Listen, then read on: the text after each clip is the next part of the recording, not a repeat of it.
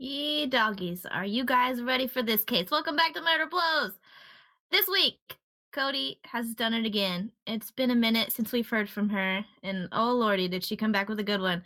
Uh, this week, Codi's going to talk about the disappearances in the Great Smoky Mountains, which all four of us have lived in or around the Great Smoky Mountains at one point, so we know a lot of the places that she's talking about, and it's nook and foot. Great, it's crazy, crazy, crazy. All right, cool. Uh, yeah, Codi's gonna tell us that. Um, thanks for joining us. Uh, my name is Mazie, and I'm here with Codi. Sasha. And Appalachian Violet. Wait, wait, wait, wait. Perfect. Right into the theme song.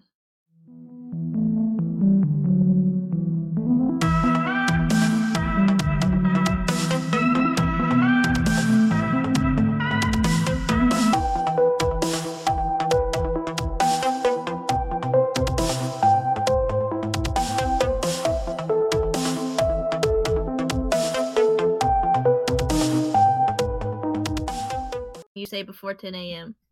No, I I can't really. I can always be held responsible because I say that garbage shit all the time. Hmm. But But But- also, every human is responsible for their actions, damn it. boy, howdy, I don't know about Codi's case, but we will definitely learn that in mine tonight. Ooh. Guys, I saw Yeah. this. Well, yeah, good good good point. All right. Something popped up on my computer screen. Sign in with your EA account. That's okay. EA No. Sports. It's in the game. Electronic Arts can shuck it. There's a free Shove ad. it? Can shuck it like They an can shuck it. Guys, I just started recording because you guys were muted, and now I'm No. It's okay. the moral of the story is eat a lot of Taco Bell. I mean, that's really all I'm gonna leave you with. Um, Just that, just that shriek. I've got a big crazy energy tonight. Look, that's another mm-hmm. kid saying, I right? know. Teen.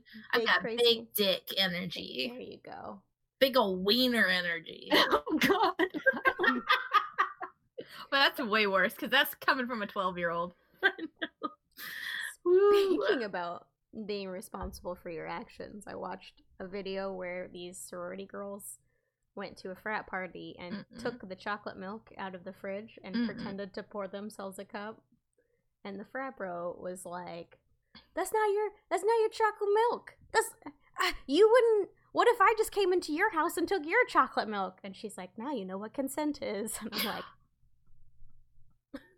Damn. Oh my god, Sick. that's amazing. That's Where a did you sick see chocolate that? burn. It was on Twitter. Twitter always provides me with gems, but also the depression. So, Yeah. you know, it's a balance. Oh my god. That's insane. Well, I'm definitely getting something to eat after this now since we've talked about food. I would hope that you would eat. Well, I ate before, but I always get oh. hungry late at night, but I live in the middle of nowhere. But now I'm like, oh, because you're have- in the back room, you have access to food. I do. I'm excited about it. Oh, that joke's not funny because I didn't record the beginning. Oh. Oh. Fuck me, right? I thought- 82 episodes, you would think. I mean, you just missed me asking, can you hear me okay about eight times, so thank God you don't have to cut that out later. Oh, yeah, Mazie made a booth. It's In, a, in other news, Mazie made a booth.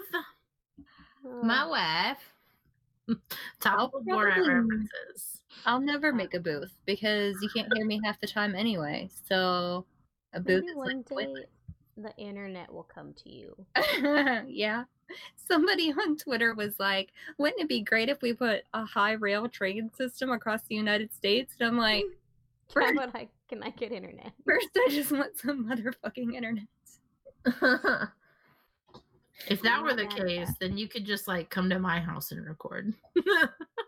That would be fun. You really could. So those trains go like 300 kilometers an hour, which is like 160 miles an hour. So it'd be like a two-hour train ride. That doesn't seem very fast at all. Hold on. It's faster than four hours. Come on Yeah. down. Casa de Violet. I mean, two hours is is my math is bad, but no one will know that because I never said between which two points on the map. Ooh.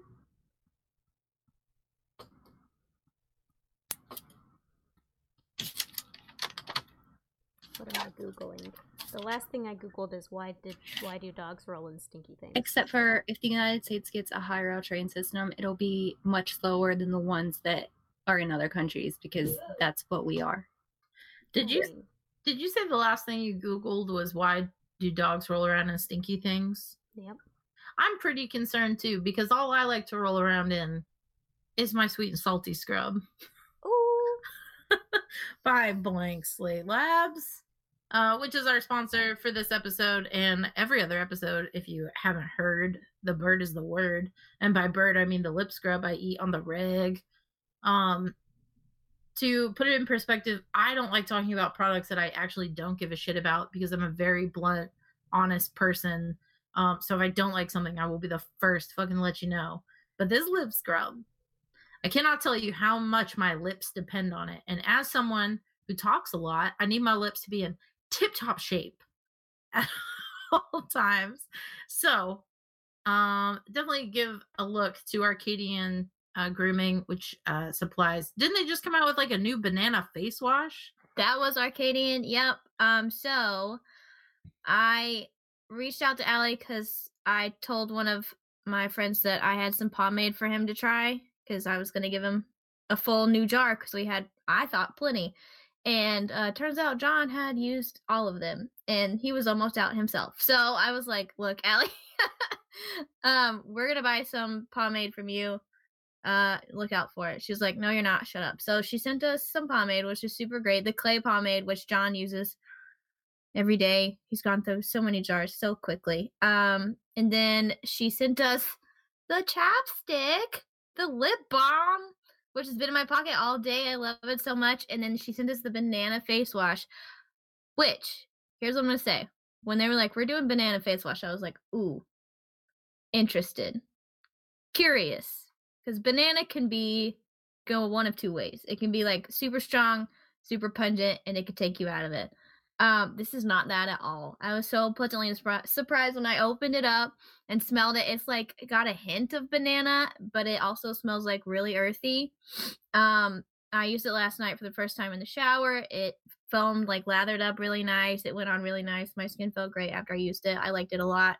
It's also a big ass like bottle too. Like they're not they're not trying to scam you. It's in the shower, which is just to my right. So if I pause, I can go and get it. But um, yeah, it's really great. Go check them out. You can use code murderblows all lowercase at arcadiangrooming.com and check them out at Arcadian official on Instagram. I'm getting the nod from Sasha. Thank you so much. I was worried. Um, yeah, they're great. Thanks so much, Allie and Eric. Yeehaw! Yeah. I need to look up this banana face wash. I need an ingredients list. Let me grab it. Hold on a second. I Are you need gonna read it? You sold me on earthy. Like earthy is one of my favorite things. Like mushrooms are earthy. Mushrooms are fucking delicious. true that, true that. Also, as a wannabe witch. Ugh, you know, okay. I'm just gonna say it. You know how like all like older like white people who have struggled really hard in life like eventually become Christian? Mm. I feel like when I start to get older, I'm gonna be like, I wonder if something's out there, and I'm gonna be a fucking witch. There's just no other option, right? There's no way. There's no way that me myself at like 42 would be like, man, I've I've done some hard shit in my life.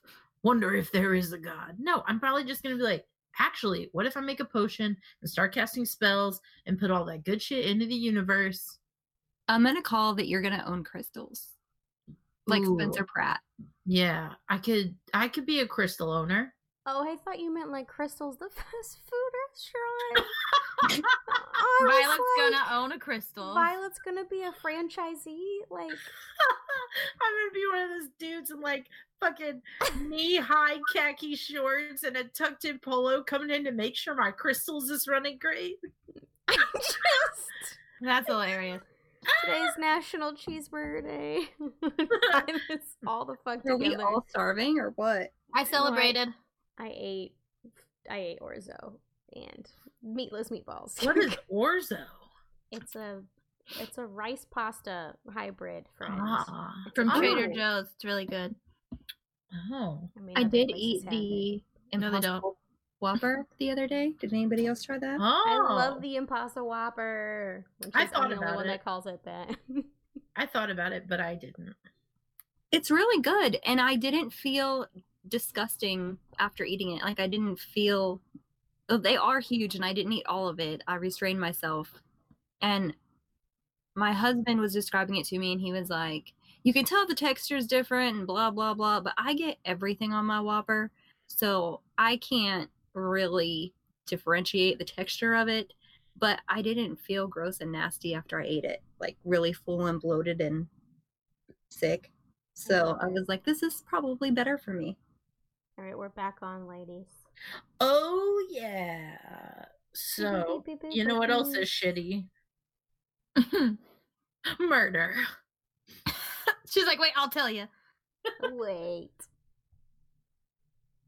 Codi, uh, why don't you tell us what's really shitty this week? Is that my cue, guys? Oh, it's It is. it's a Q, a curly cue, if you will. Okay, let me Arby's fries. put my phone on silent so it doesn't yell at me. Um, so I decided this goes back before we took our summer vacation. Um, Mm. I was reading, I didn't know what to do, and I was reading all these awesome books. And my husband has been hiking, and sometimes he hikes alone, and it makes me nervous. hmm So I had this book that I got at a convention in Pigeon Forge. Um, it was like a wildlife convention, and it was called Lost: A Ranger's Journal of Search and Rescue. And I never read it until somebody started a group about people that went missing in the Smoky Mountains on Facebook. What? and they yeah they recommended this book. And i was like oh my god i have that book. So i read it. And it was about some people they found and some people they didn't. And it led me to this other book called unsolved disappearances in the great smoky mountains Codi. i know right Oh, fuck. How buckled up do I need to be on Well, the the conspiracy first- train? The so first- buckled. a lot of this I'm gonna have to do from memory. I let my friend borrow the book, and then I was like, "Hey, text me the names of the people," because I never re- remember names.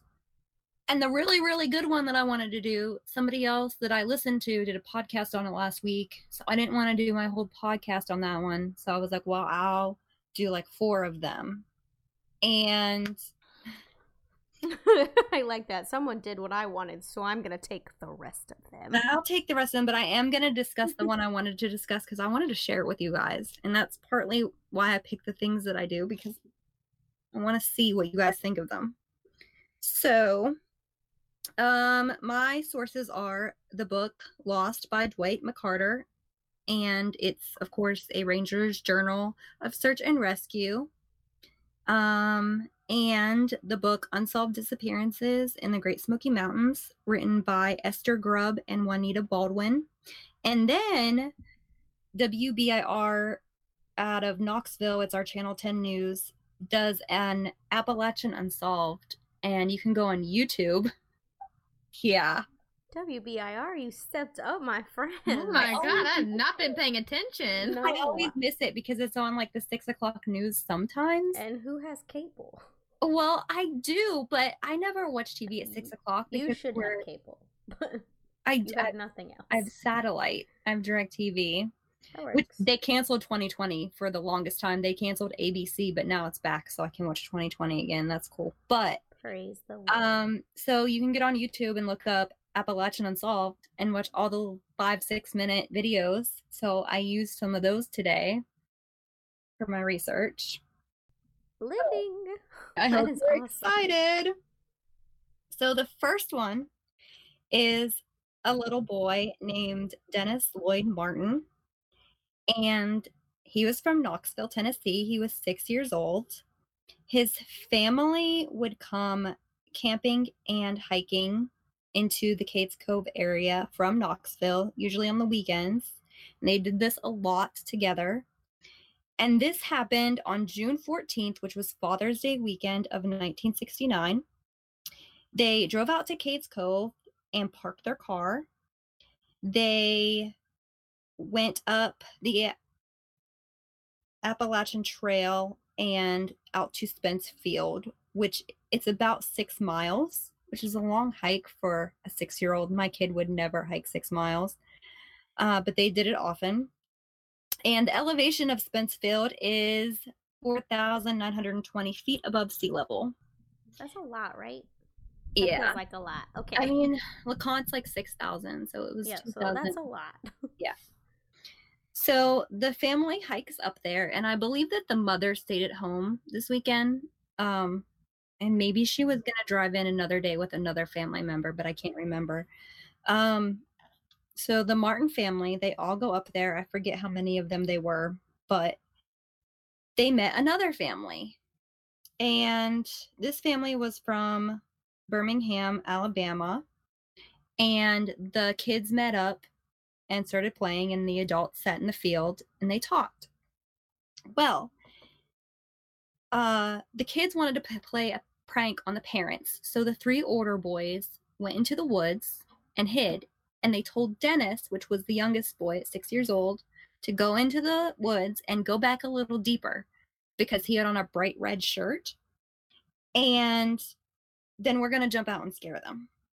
So the boys jump out and scare the adults and it was only like three minutes and this is in broad daylight. This is in like it's sunny it's nice it's june. Three minutes goes by out of the other boys jumping out of the woods and dennis doesn't come out and they're like oh he's just further in the woods or he didn't hear his signal.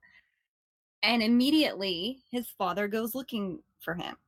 Immediately well, this was back in 1969, so of course, pretty much everything was word of mouth. Not that your cell phone signal would really work up there today anyway, but um immediately everybody started looking into the woods.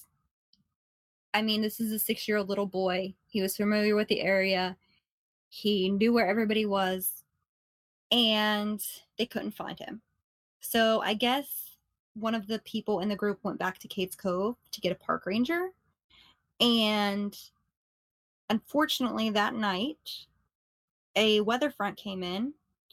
And at first, it was just really, really windy. And so the wind, of course, this is 4,000 feet in the air, uh, around 5,000 feet in the air, actually. So the wind was just howling up there and it's extremely loud. So if they were yelling for him or he was yelling for them, nobody could hear it because the wind was just cutting them off. And then that night, it rained two and a half inches of rain. So the next day, because of the rain, all the clues where he had went were washed away. And the water that was flowing through the mountains was so loud that they couldn't hear anybody. So right away, this was one of the mistakes. Like 1,400 people showed up to search this area, which at the time the search wasn't organized. And so you just had 14 people running through the area in mud looking for this boy. And included in that 1,400 people was a Boy Scout troop. So, of course, that tracked little boys' shoe prints all over the place. So they couldn't really find out where he went if they did see a boy a little boy's shoe print.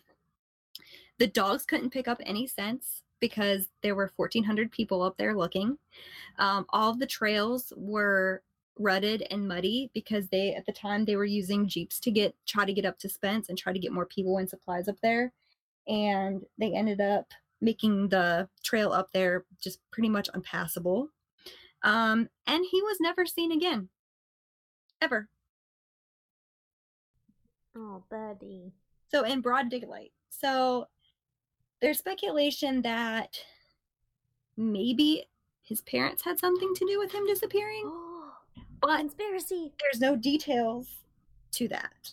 That's just all there is to it.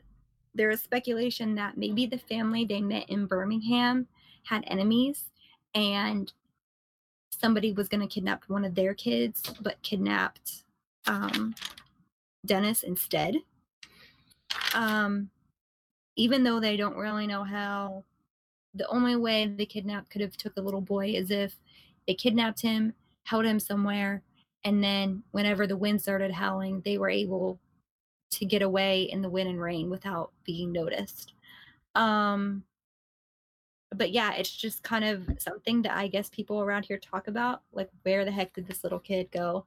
They searched for a really long time and they don't know if it was actually a kidnapping or if he just succumbed to the conditions and if the horrible search practices and conditions helped never find him.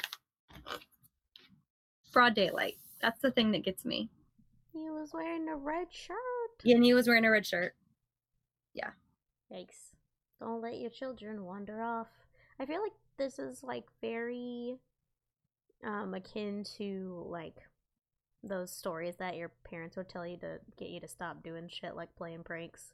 They're like, this boy disappeared in the mountains. Yeah, it's crazy. It, it's it's something like that, definitely. You So- know what's wild too, right? Um, is that I was actually thinking about this today because uh I listen to this podcast every once in a while uh called Someone Knows Something. I've listened to every like the very first of episode. Yeah, I It's, haven't one of I'm my favorite. way not that far into it. yeah, It's, it's so good. But the very favorite. first one is about that that little kid that like goes missing you know and and it's in the woods it's on a fishing trip they were separated Yeah. for maybe five minutes in broad daylight and that is just so crazy to me like i can't even fathom like, like how someone just literally disappears off the face of the earth you know yeah, it's really crazy. It's I crazy. listened to that one too, and they they cleaned the lake out like how many times? Oh, oh. yeah I mean, they also- dogs in there like Let me find it real quick while we're thinking about this. This is a little bit off subject, but I don't know if it's someone knows something or if it was if it was Uncover, but they're both out of Canada, and there's this one about a lady that collected cats that disappeared. And of course, that was right up my alley because disappearances and an old lady that con- collected cats.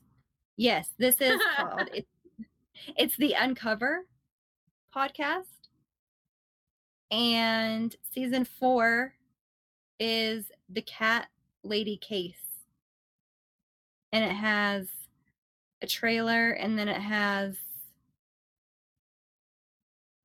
a couple episodes, which my podcasts are all mixed up right now. I don't know why. It has six episodes. It's really good. It's six Consider it episodes added. just on the lady? Yeah. It's like six different episodes on her What? vanishing. Yeah.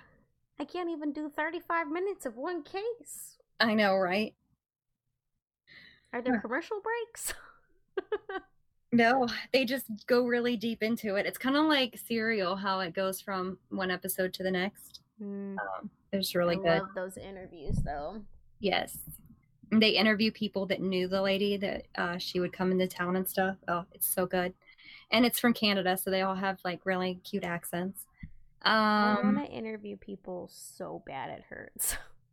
I know, right? I just want to dive into a hardcore case and like figure stuff out, but I don't have time for that. Um, solve a murder. So the second person is Thelma Polly Melton. And she disappeared on September 25th of 1981 in North Carolina side of the Smoky Mountain National Park. She was a summertime camper from Florida. She was an older lady. I forget how old she was. I think she was in her 60s. She would go camping in a camper in the summer and stay through fall. And Polly and two female friends went for a walk on the Deep Creek Trail. This trail is an extremely easy trail. It's less than a mile. They walked this trail all of the time because they went there every summer and they stayed at the same campground every summer and they would go on this walk probably almost every day. Um, suddenly, on the way back, the group was joking around and kind of teasing each other. And Polly picked up her pace and hurried out of view down the trail, which was really odd for her. She didn't usually do that. The others figured that, oh, she's just like, we made her mad about picking on her. And it wasn't really that they were picking on her, they were just kind of all joking with her. And she'll just be back at the campsite when we get back there. Well, they went back to the campsite and there was no Polly. So they went around to all the different uh, tents and campers and they couldn't find her. Um, they basically called search and rescue and everybody looked for their for her and there was absolutely no sign of her whatsoever. She just it was like she disappeared off the face of the earth again. Um her friend does an interview on the um the youtube video that i watched um and her friend said that she was such a huge woman i guess she was like six feet tall and almost 200 pounds and she just doesn't think that somebody could have grabbed her and like physically detained her and them not notice because again this trail was only it was less than a mile long it was like 0.8 miles. So they would have heard something or seen something and it was a nice sunny day there wasn't any weird weather that would have caused them not to hear anything um her friend thinks that polly arranged to uh be met at a crossroad in the park I don't know which crossroad she didn't say. She just thinks that Polly was on her third marriage with no children. And I guess her husband was really, really sick and she had to take care of him all the time. And she thinks that Polly decided just to make a new life and that she booked it down the trail and met somebody and they drove her off and took her away. Um, months later, a check was cashed in Polly's name in Birmingham, Alabama it was never proved that it was Polly who cashed the check. Um, her friend thinks it was her. And many of her friends and family are now deceased, and there's really nobody to advocate for her return. Um, her friend thinks that Polly got the ending she wanted and that she just went away on her own.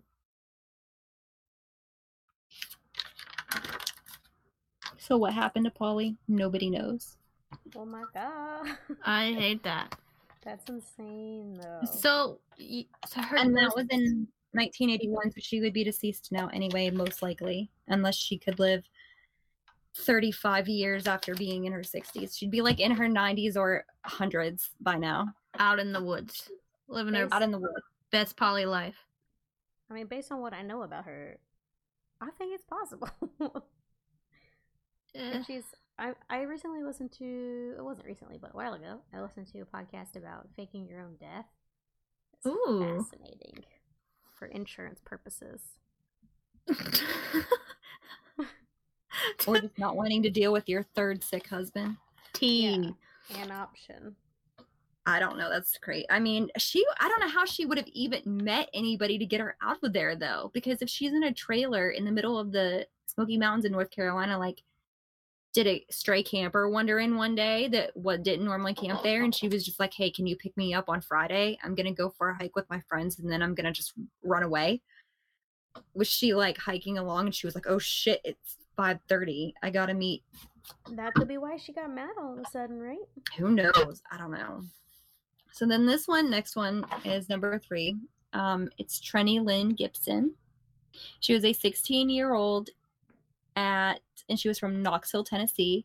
She went to Bearden High School. Um, her school was planning a hike. And the weird thing was, is I guess this was in 1976, so they didn't do the lovely release forms that they do now. Um, the kids knew they were going to go on a hike, but they didn't know where until the day they showed up to school and they were loading the school bus. And the science teacher was like, I love how you're shaking your head, Sasha. I know this is an audio podcast, but like, no. yeah, all of this, no. No, this is Um, how people go missing. Yeah, the bus driver was like, All right, guys, surprise, surprise, we're going to the national park. And they were all really excited because they were from Knoxville and they wanted to go see the national park. So their parents didn't even know where they went. They just knew they were going on a field trip. They had no idea where. Such a good idea. not. Okay.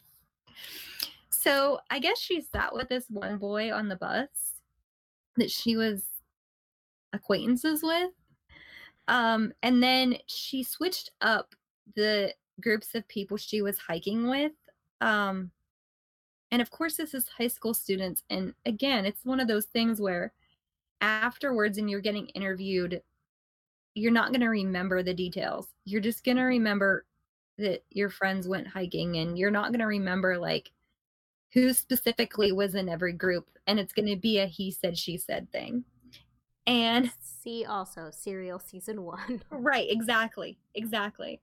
So I guess on the way back, she she got up to the the top and they were hiking by the way. They were hiking Andrews Bald, which is um they parked in the Clingman's Dome parking lot or which is the Forney Ridge parking lot actually. And Violet, you took me to that parking lot. what? Violet's taken me to that parking lot. Yeah. Yeah. Well, they went up to That's Andrews right. Bald. And this is 5,920 feet above sea level. So this is in the middle of nowhere. Okay. I don't know how many high school kids there were. I probably should have looked that up. But taking that many high school kids, these were sophomores in the middle of no, I don't know what they were thinking. And not telling their parents where they took them. I don't even understand. So she gets to the top of Andrews Bald. And I guess she had a sandwich with her and maybe ate part of it or shared a sandwich with one of her friends. And then she decided that she was just going to go ahead of the group and walk back by herself. Yeah. Not a good decision. so this is also October, which kind of an iffy month. You never really know if it's going to be hot or cold. Um, and that night it got rainy and foggy, and the dropping temperatures made it difficult. Um, they called in the, the search people. Of course, whenever they called everybody back to the bus, I'm skipping around so much. Sorry, I'm remembering stuff. When everybody, whenever they called everybody back to the bus, they um had to wait like an extra hour to try to find her. And they didn't find her, so they just notified a park ranger and took everybody else back to Knoxville. And then her parents didn't get out there till like nine o'clock at night or 10 o'clock at night. Yeah, after dark in the rain. It's lovely. It's a mess. Um, I'm screaming. yeah, yeah, yeah. Three of six dog teams followed her uh, on the Appalachian Trail. And there's a really populated area there with a tower, and it's like an observation tower. And the dogs tracked her to there. And they asked the people that were at the tower, and nobody saw her. Um, and then the dogs tracked her a mile away to a road where her scent disappeared. So the FBI went to the school and set up and interviewed the high school students, and we all know how that goes. We can just listen to Serial. Um, there were a pile of beer cans and cigarette butts found where she was abducted, where the dogs think uh, where the dogs lost her scent. But of course, this was 1976, so none of that was collected. it's just a mess. Um, basically, it points to that she got lost somewhere and died in the woods that night of hypothermia because even though it can't get that cold in October, if it's in like the low 40s and it rains, you can still get really cold and get hypothermia and die especially if you start to take off your clothes because your body thinks it's really hot and then you're in the woods. But they couldn't find any trail of her, like any marks of where like somebody went off the trail or and you have to remember like how many high school kids just tromp through this trail. So how hard would it be to see if there were any like different paths or anything. I can just imagine a bunch of high school kids like in 1976 they were probably like smoking cigarettes and like throwing their butts on the ground and like grabbing at the vegetation and pulling it out, God only knows. But in 1981, her father got President Carter in on the case and they searched the area again. The case remains open 40 years later. And I think she got abducted. I think yeah, I mean, it's so hard for me too because I I'm really fun fact, um I lived in the Smokies for a long time. Uh not as long as some other people, but for about 5 6 years. This is also Um, the and the 70s. thing that- People hitchhiked a lot in the 70s. Like it was cool back then. Well, and like the beer cans and cigarettes are like very hit or miss, I guess, but um wild boar is what really scares me up there now. But I'm not sure if that was like really a big issue back in the day. But um yeah, I would say Probably not. They didn't have parent consent forms, so they were probably like, "What wild boar?" yeah. Wild. Okay. My fourth one. I don't know if you guys have heard of this. I had heard of it, but I forgot about it. And I always wanted to um do the case, but I could never remember what it was. And I wanted to commit like a whole hour to this, but somebody else already did it. And I didn't want them to think that they're being copied, which they weren't. I was just like, oh, I really wanted to do this case. Um, so this guy named William Brad Bradford Bishop Jr. William Bradford Bishop Jr. Have you guys ever heard of him? No, but he can just have all the names, I guess. He gets to keep them all, huh? I'll probably like call him by like three different names this whole story. So he was from Bethesda, Maryland, and he was a family father man. He had a wife and three sons. His mother also lived with them in Bethesda. I don't know if you guys know anything about Bethesda, Bethesda, Maryland, but it's a really upper class, rich people. A lot of people that are have like high class jobs in DC will live in um, Bethesda, Maryland. He was 39 years old. He accomplished, you know, Yale, going to Yale, the languages, Army, State Department, and foreign policy. But his mother and wife always gave him a hard time, um, said that he wasn't good enough and that he would never amount to anything. And so he was always pushing towards higher goals. And I guess the family also had money problems. Um, one day he was at work, March 1st, 1976, and they were giving out a promotion. And Bishop thought he was going to get it, and he it was his goal to get it, and he wanted to get it so bad. Well, halfway through the day, he found out he didn't get the promotion. And I mean, he's already working for the State Department. For real. But I feel like I know this story now. you probably do. It's crazy. Um, he told his supervisor he wasn't feeling well and he went to leave work. He passed a coworker on the way out of his work and he talked to the coworker about not receiving this huge promotion. Uh, this was also on Unsolved Mysteries as well. I just don't know what episode. Um, his coworker said he was very distraught over this, not getting this promotion. So on the way home that day, he emptied his bank account which I don't know how much money there was left because I guess they were having money problems anyway. He stopped at a local hardware store and he purchased a shovel, a gas can, and a hammer. And he filled up his station wagon with gas. He went home and first he went into his house. And it was by this time it was late at night, which is crazy because it said he left work at 8:30 but or left work early but I guess he got to his house at like 8:30 at night and everybody had settled down for bed. Um his wife Annette was first and he took the hammer to her and bludgeoned her to death with the hammer. And then he went to into each boy's bedroom. There were 3 of them. They were in their pajamas, already asleep, and he went room to room and he killed each boy with a hammer. And one person said that there were hammer marks in the ceiling because the kid was in a bunk bed. So when he raised the hammer, it went into the ceiling. Okay, a hammer A hammer. I mean, we know this, but a hammer is so violent and Yeah. telling. yeah. Oh, I'm disgusted. Disgusted.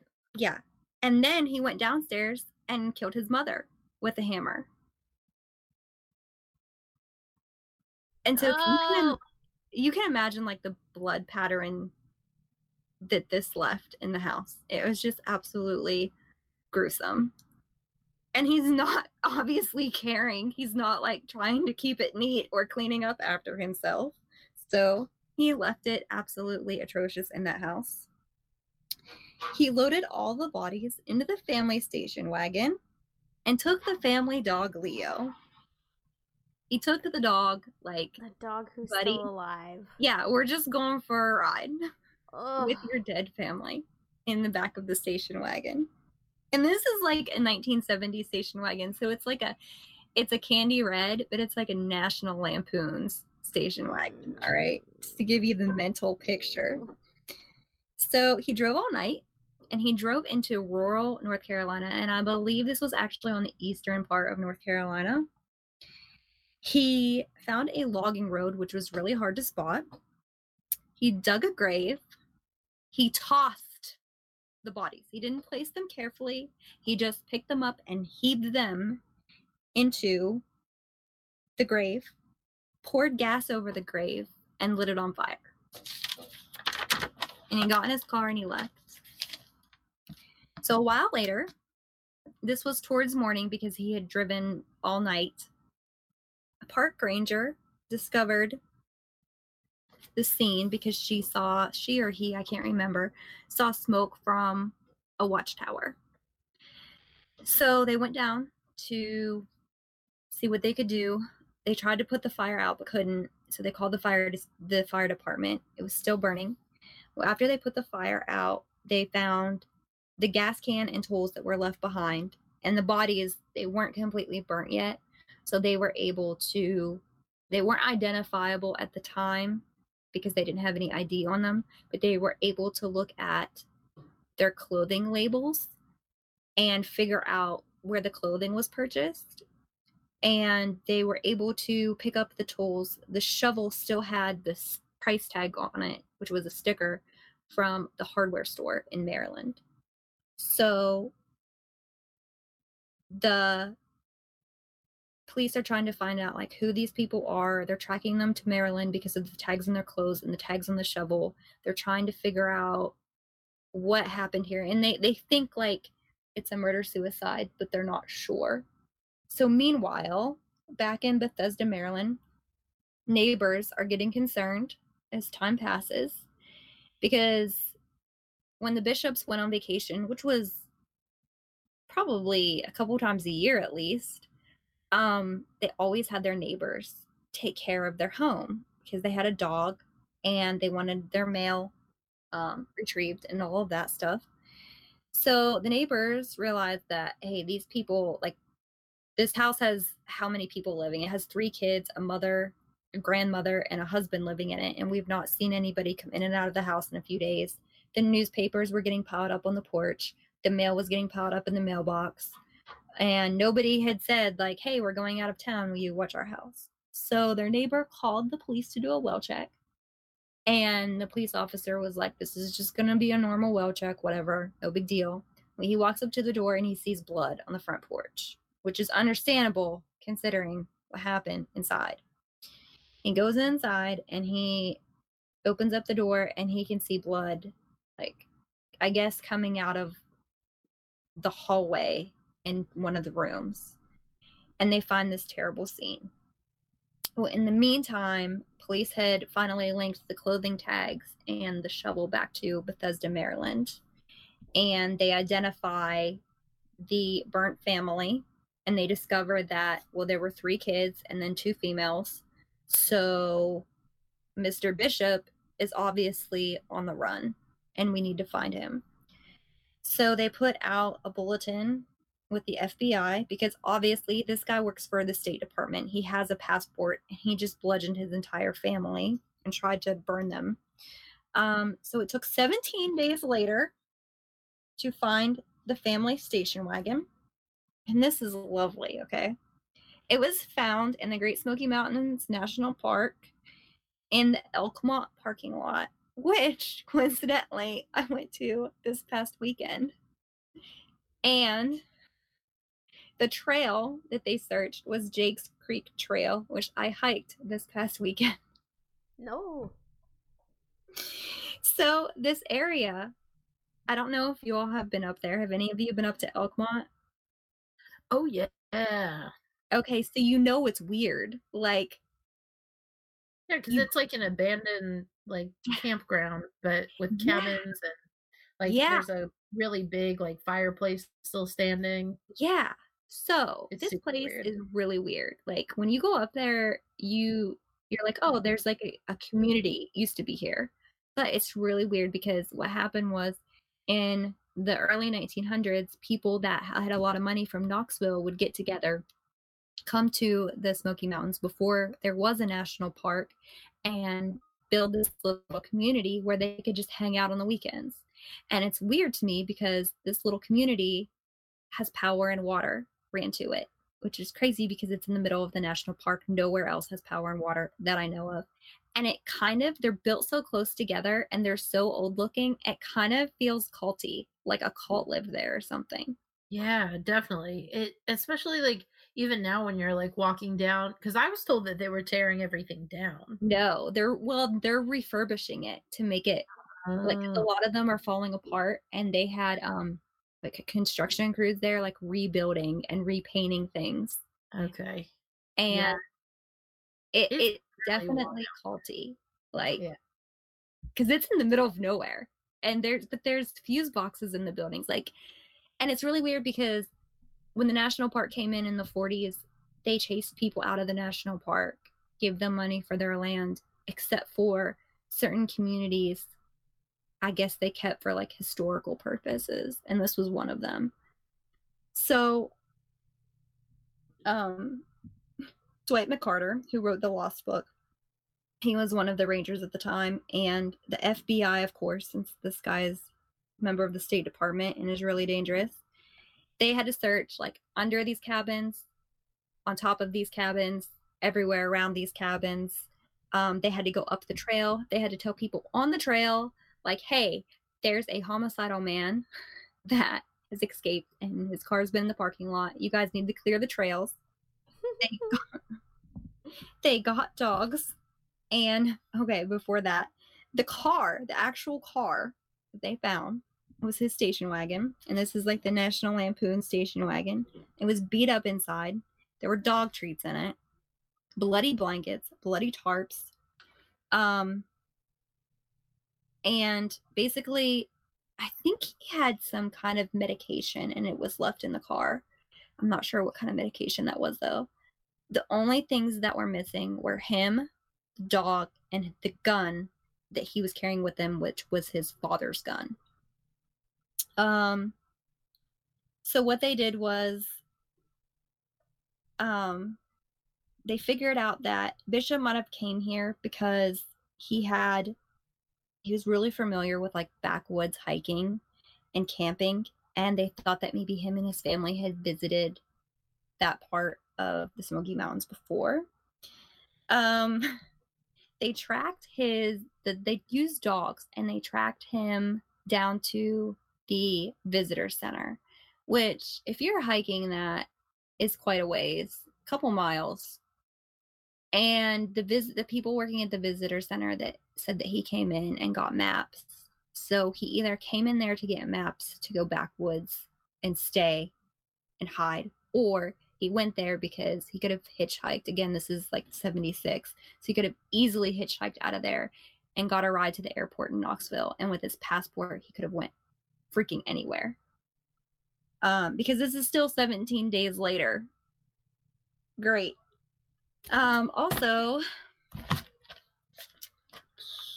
Wait, yes did they? what Don't spoil it. I'll wait. Okay. were you gonna Mm, ask about the dog No, okay but I do like. I'm concerned for the dog. But So Dwight McCarter, um, he searched that whole area, and he searched Jake's Creek Trail, and Dwight found a fresh grave with rocks piled up in a three foot long area.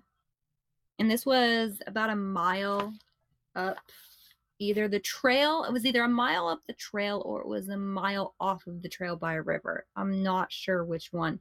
There's a river on that trail. So it was probably like a mile up the trail.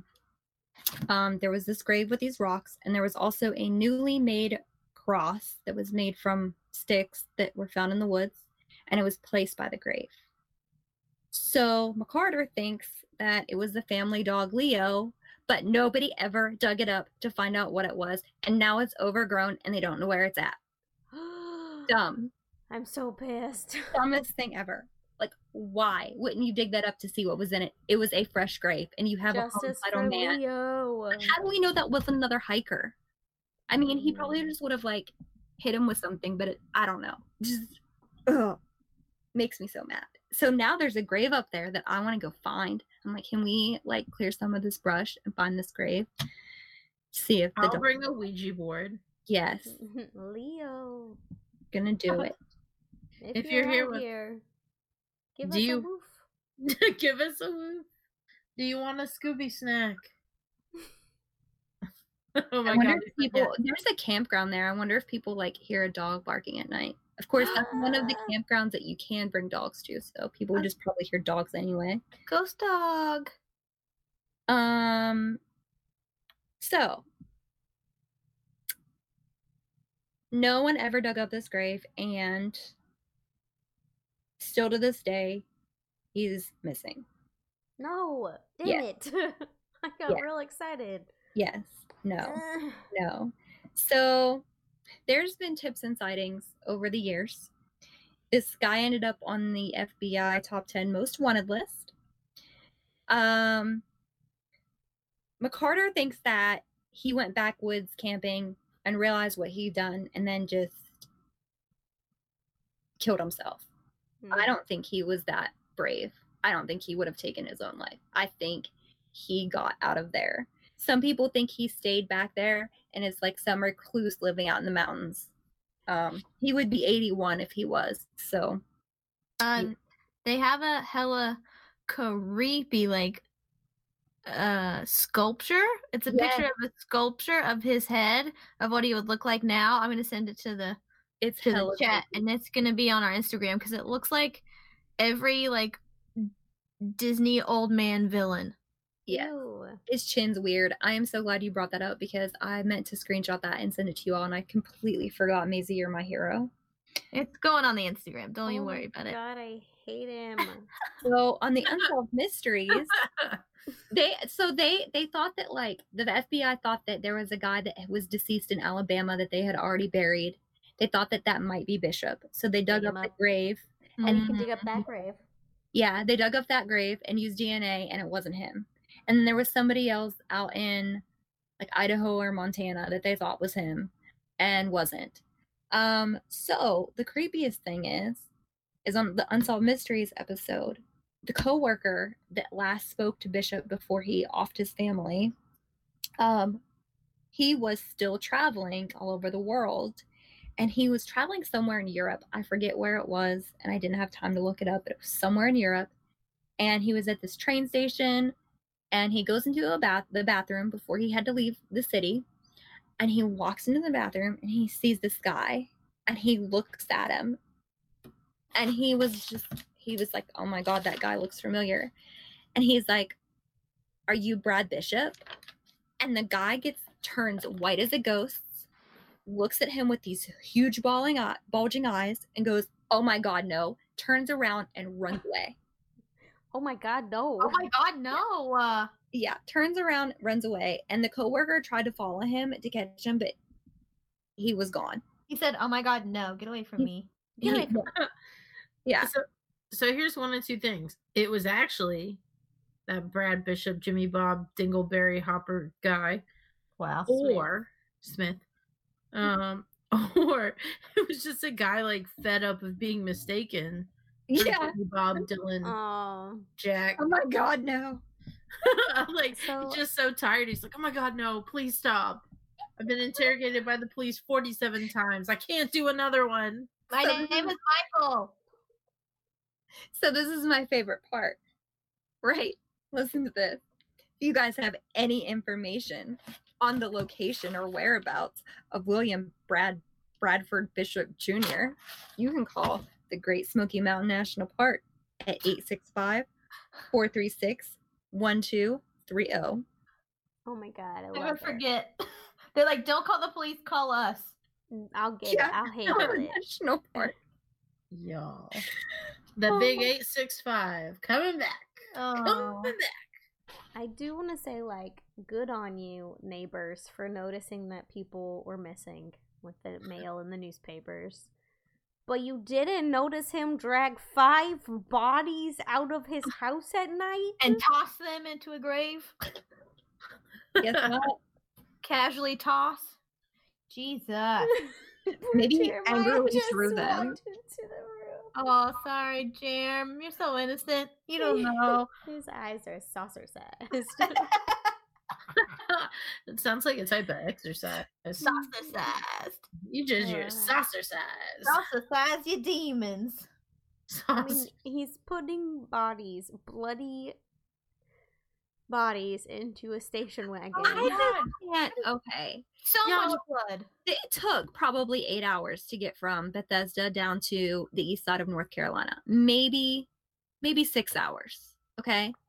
If he started doing this at 8:30 and it took him till like midnight and he loaded the bodies in the car, if even if he got there around six in the morning, spending six hours in a car with five dead people, do you know how bad that would smell by the time you got there? and your dog. Yeah. Y'all, I got suspicious of this lady on the side of the road hauling a bag of cucumbers. If I saw like a bloody, like, are Oh, you no. kidding me? Oh no. So that's the thing. Okay. Oh no. So my husband's like, we're gonna go hiking, and I'm like, I'm not gonna go on a 10 mile hike. I'll destroy my knee. I'll do like a five mile one. He's like, well, we're gonna go up to Elkmont, and I'm like, wait, that's where that bishop guy disappeared in that parking lot. I can find him. So we I'll do the hike. and we go up there, and it's a tad creepy because of all those old buildings. We start walking, and I didn't really know how far we were going. We, we were trying to find this other cabin that is off the trail, and it's a homestead from people probably probably around the 1920s or the 1930s maybe so it's a one red one bedroom cabin and it's preserved and you can go in it and sign the guest book and we were trying to find it it's off the trail so you have to actually look where there's a trail off of the trail and it's hard to find. So we get down to this waterfall and there's this guy sitting there. He's alone. Hmm. Which me and Seth when we go hiking we have our hiking bag we have our sticks we have water we have bug spray we have rags to keep us cool. Like we have things okay? And more often than not we meet people that are just walking with nothing and that creeps me out because if you see two people walking with nothing it's kind of like oh they pulled over on the side of the road and decided to wander in and see what the touristy national park looked like. But when you come across one person that's an older man and has absolutely nothing on them you're just kind of like oh okay. So we walk up to this river and this guy looks at us and he's like it's so humid out today and me and Seth were just like yeah it's it's been fucking humid every day like what the fuck are you talking about so we dip our sweat rags in the water and we cool off and he waves at us and we go on And you're um, like, Are you John Jacob Jingleheimer Smith? yeah. so I'm walking up the trail and I'm telling Seth about this. And we stopped to look at the map so we could figure out where this cabin was and if we had gone past it. And all of a sudden, this guy is walking up the trail. No. And we're just like, okay, we came upon you. So weren't you coming back? And why are you walking to us? And he didn't have anything with him, and he was an older man. So, of course, we have bear mace, we have a bear bell, we have everything. So, and I was ready at that point. I was just like, if this guy's going to murder us. So, we're looking at the map, and he stops, and he had his hand behind his back, which made Seth nervous Uh, And don't this- do that. at this point, I'm just like, we're gonna have to kill this guy because this is what I wait for. You know, this is I am what I have too many prepared Dateline my whole life for this. exactly. So I am, and I am memorizing him. I am reading his shirt. It said Tipton, New Jersey on it. I am noting his hair. I am noting his skin. And thank God another couple walked up and he looked at them and he was like, Hey, what time is it? I don't know why he didn't ask us that. I guess maybe because we weren't wearing a watch and the other guy that met us was like the couple that was walking toward us. And the couple was like, "Oh, it's it's almost 12." And he was like, "Oh, I'm making really good time then." And he just kept talking and talking and t- finally me and Seth just walked away. It was so creepy. And I was like, at that point, we went and found the cabin and just like kind of it just kind of ruined our hike. Like but at the same time I'm looking at him like, is this Bishop? Does he come back here and taunt people because he's gotten away with it? But the guy, unless the guy got like plastic surgery on his chin, it wasn't him. I was gonna say Mm. also he must have been 107. Yeah, he would be 81 now. Dude, that is This guy wasn't 81, he was in his 60s. Unless he had plastic surgery, unless he like went to Sweden or Switzerland and got plastic surgery and then comes back here once in a while just to Live the glory days. Yeah. I don't know, but it was the creepiest thing, and it was such it was so coincidental since I had already known what my case was going to be on, and my case was this week. So freaking weird. And my husband's like, "We're gonna go back up there, and we're gonna camp up there in the campground," and I'm like, "Okay." Guess what I'm gonna think about the entire time? Oh, Billy.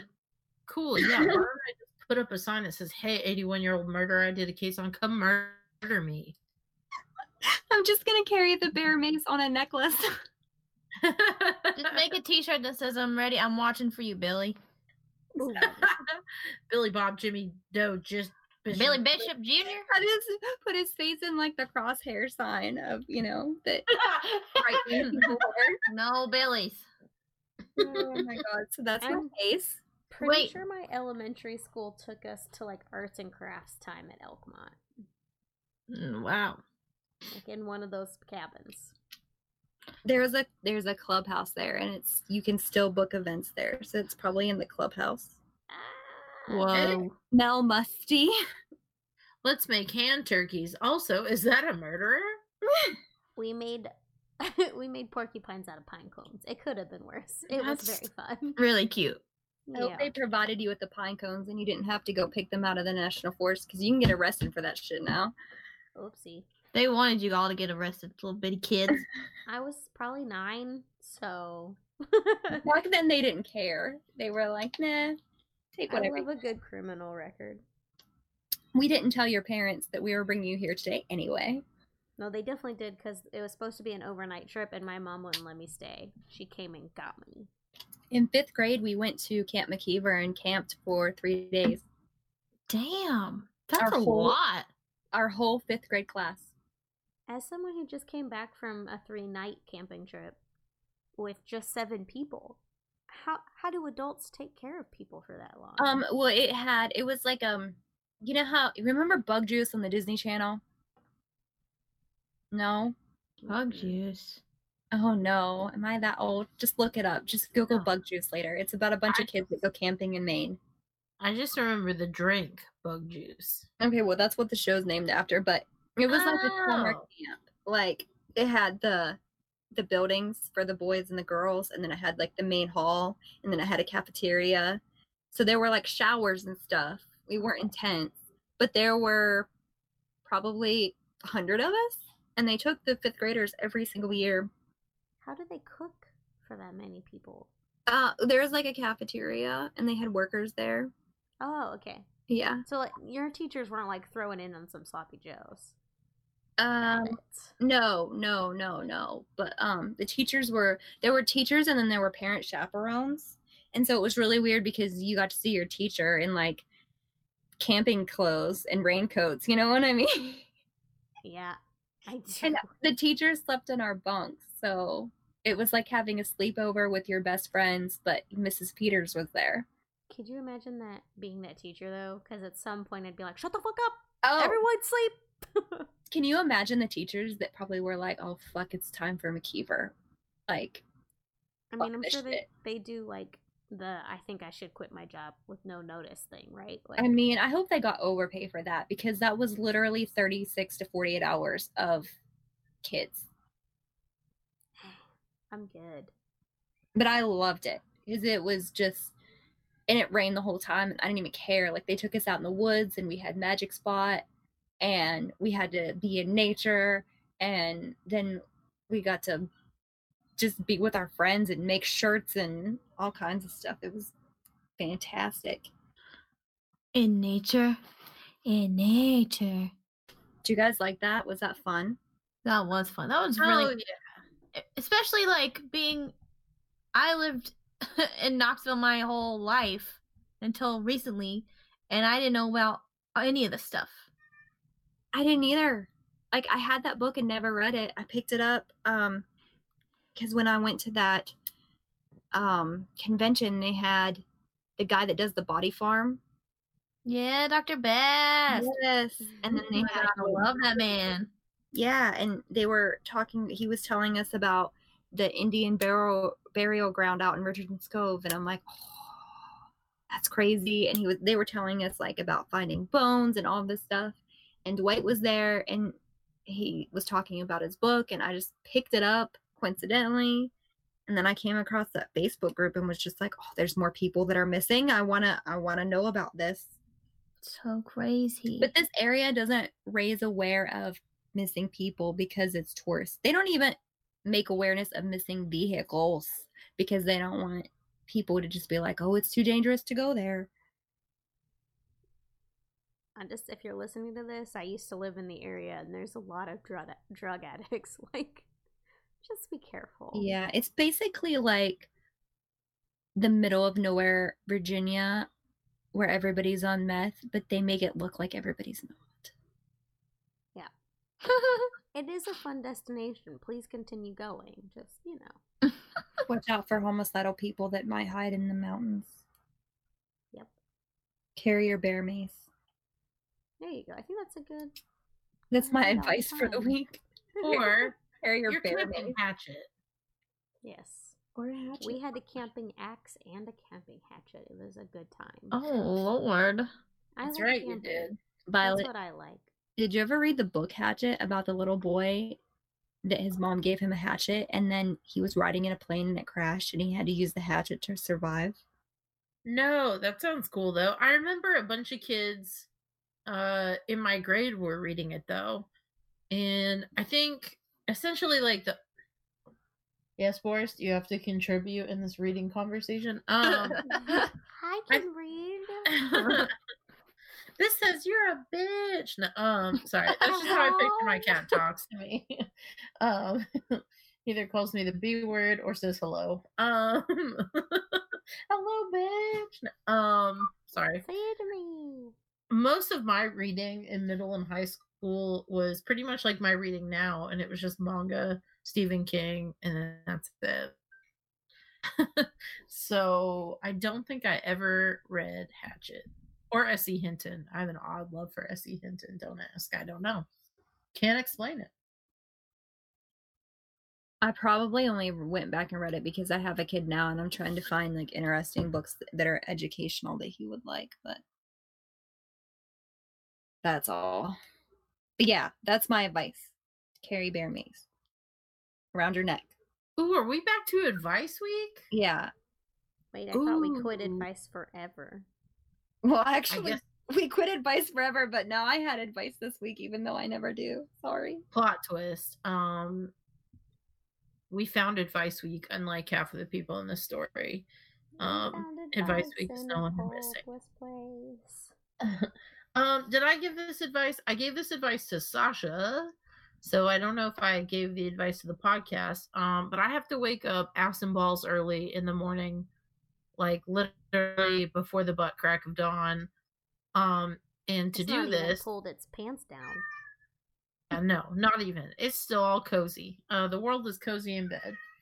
Um, uh, I know. Boris knows my case is coming. He was doing this outside the door. But anyways, um, so I wake up super early, and the only way I can pull my sleepy ass out of bed uh, is if I set my coffee pot to an automatic brewing time 30 minutes early. Also, I keep it in my room, literally like three feet away from my bed, if that even. Um, I keep it very close to me and I pour or I sprinkle some cinnamon and allspice in the coffee grounds prior to the brewing process. So at 5 a.m. every morning, uh, I wake up to the fresh scent of freshly brewed uh, fall, autumn coffee. And I keep my mugs in here. I keep everything except for the creamer in my vicinity. And it helps me wake up. tip. How, how's it going for you? It is magical. If anything, the cats wake me up before my alarm clock anyway. It's real annoying. Don't know how to fix it. But now the coffee pot wakes me up first because it's going blah, blah, blah, blah, making coffee, right? Doing the coffee thing. Yes. And I'm like, I wake up and I'm like, ugh, am I dying? No, there's gonna be coffee soon though. And then I like get five more minutes of sleep or so. And then I wake up and I'm like, I hate everything, but at least I can have a cup of coffee. It's Also- magical. you get to hear that nice like i don't know my coffee pot does this weird thing where it's on like the last couple of drips it gives that nice little like sizzle Oh, i don't know what that is yeah it's like The last of the steam and i'm like ooh you ready bitch You ready? you ready, bitch? it's it's great. Highly recommend. I'm pretty envious of that. Is it weird that I have a coffee pot on my makeup table? No, is it in your bedroom? Yeah. That's hilarious. It's great. We have a chores list on a to do app. Highly recommend that if you need advice. Like, What is it? What's the app called? it's just called Todoist. It's the one that Jeremiah likes. I personally like Wunderlist, but different problem entirely. but but we just put like all of the chores on the list with a set defined frequency, and like take the trash, take the recycling. That's on the list every day. All you have to do is like peek into the closet though and be like, oh, that's just not overflowing. Done. Um, but it has taken us like 15 minutes a day to get through the chores list, and everything's clean. It's not overwhelming because that part of my anxiety is like a fear of getting started. So, I try to Mm. do that too, and it's really good, except for I had so many paintings last month and my house got disgusting. So now I'm back to the like, oh, I'm gonna pick up. I'm gonna spend 15 minutes picking up every day, and it's not gonna be that bad. spoiler alert, it gets out of hand real fast. It's true, it does. Hmm. So, we got Bear Mace, we got coffee pots, we got to do apps. Amazing. Um, I was at work today, which uh, is at a coffee shop uh, downtown, and our front window faces another coffee shop literally right across the street. and um, that coffee shop had the fire department there twice on two separate occasions. Uh, so one of them was a medical emergency, and one of them was a fire. and it seemed like everyone was okay because there were still people in the shop, but we assumed it was because they it was like a grease fire.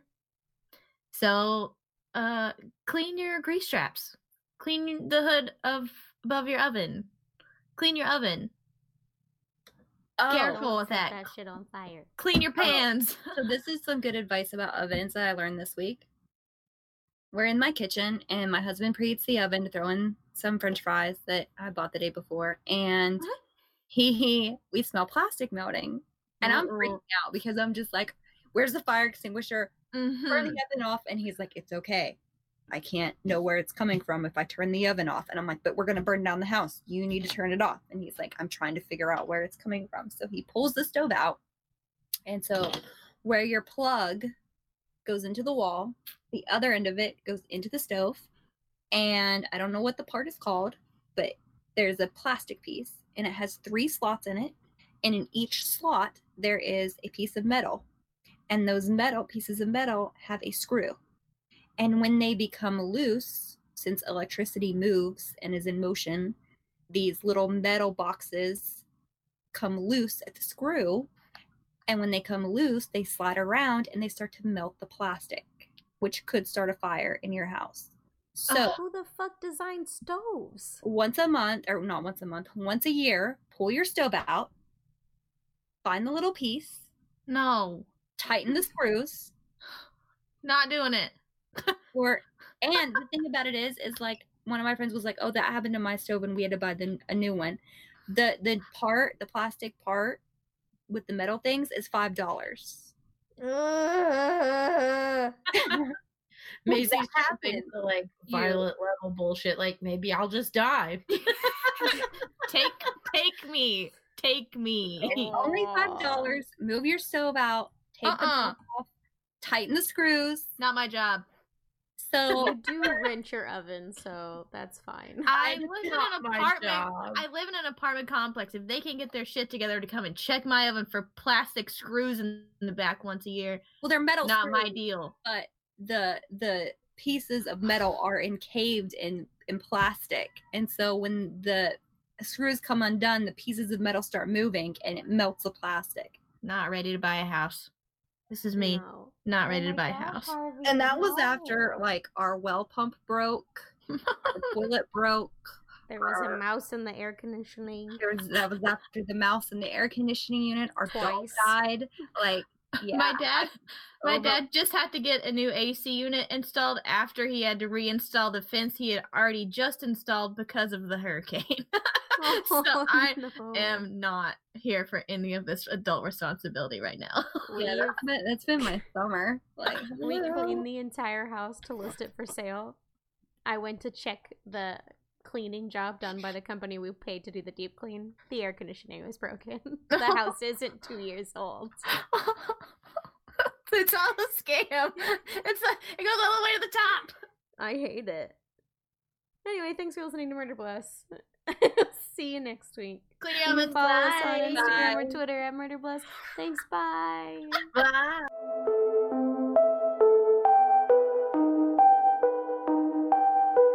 No, not like that. Cut that out.